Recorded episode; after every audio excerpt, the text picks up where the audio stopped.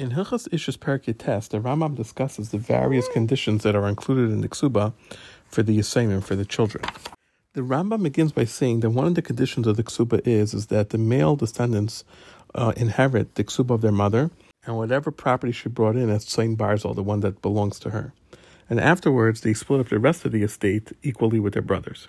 The Rambam continues and explains that this all applies when there's enough money left over after all the ksubas are paid up. But if there's not enough money after all the ksubas are paid up, then the estate is just divided equally among the brothers. The Rambam continues and says that if the Yisayim said, well, let's, there's not enough money for both ksubas, but if we added a little bit more money, then there'll be enough. Even if that's the case, they're not allowed to add. Rather, they split it up equally between them. See halacha zayin and chas for situations where one wife passed away during the lifetime of the husband and the other one after the husband passed away. The Rambam continues and says that another con- condition of the ksuba is that the daughters should also be provided food from the state of their father after he passes away until they become engaged or until they become old enough to be an adult. The Rambam explains that in addition to the food, we also provide clothing and a place to live from the state of our father, just like they give it to an almana to the widow and we sell a property in order to provide food for the daughters and for their clothes without making announcements like we do by an almana, like discussed in last perek. Conversely, there's also a difference that the daughters do not get the same amount as the almana. The almana would get based on her status, but the daughters only get what's needed for them, not based on their status. The Rambam continues and says that the sons and daughters only get food and get from the state of the father only if there's a ksuba that goes out available from their mother, obviously in a place where they write iksuba. The Rambam continues and says that if a person says before passing away that he wants to take away one of the conditions that are in the ksuba, for example, he says that he doesn't want his daughters or his sons to get food from his estate, we do not listen to him.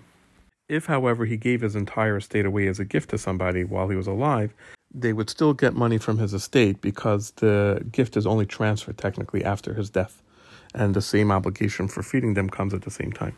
The Rambam continues and says that a girl that's a minor that was married and did miyun, she's called a bas enes, she's just like all the other daughters and she gets food from her father's estate. But a daughter of a Yavama or if a daughter from a Shnia, which is someone they're not allowed to marry, a category of people you're not allowed to marry, or the daughter of someone who he was engaged to, or the daughter of someone who he forced to marry or had relations with, they do not have food from the father's estate after he dies at least in terms of the conditions of the ksuba. But during the father's lifetime, he's obligated in providing sustenance and food for them, just like all the other children that he has. The Rambam continues and explains that if someone gets engaged to a girl who is a Yisayma, then he has to provide for her food right away as soon as they become engaged, because once she becomes engaged, she does not get food from her father's estate. The Rambam continues and says that if a girl got married, if Yisayma got married and then she got divorced, or she became widowed, then once she returns back to her father's house, she's and she's a minor, she still gets food from her father's estate. See Halacha Tazayin for more details. The Rambam continues and says, as someone who passed away and left over sons and daughters, the sons get the possessions and they provide the food for their sisters until they become older, until they become engaged. And this is provided that there's enough in the estate to provide for everyone. If there isn't, then just the girls get the estate in order to use it for food. And whatever is left is given over to the sons. See how halachas yitches test for details and exceptions to this rule, depending on if there's property involved or just or just metatl and movable items. The Rambam concludes by saying that someone who died and left over only girls, and some of them are adults and some of them are minors, but there's no boys, we don't say that the younger girls should get food until they become older and then that they should split the possessions equally. Rather, everyone splits the possessions equally right away.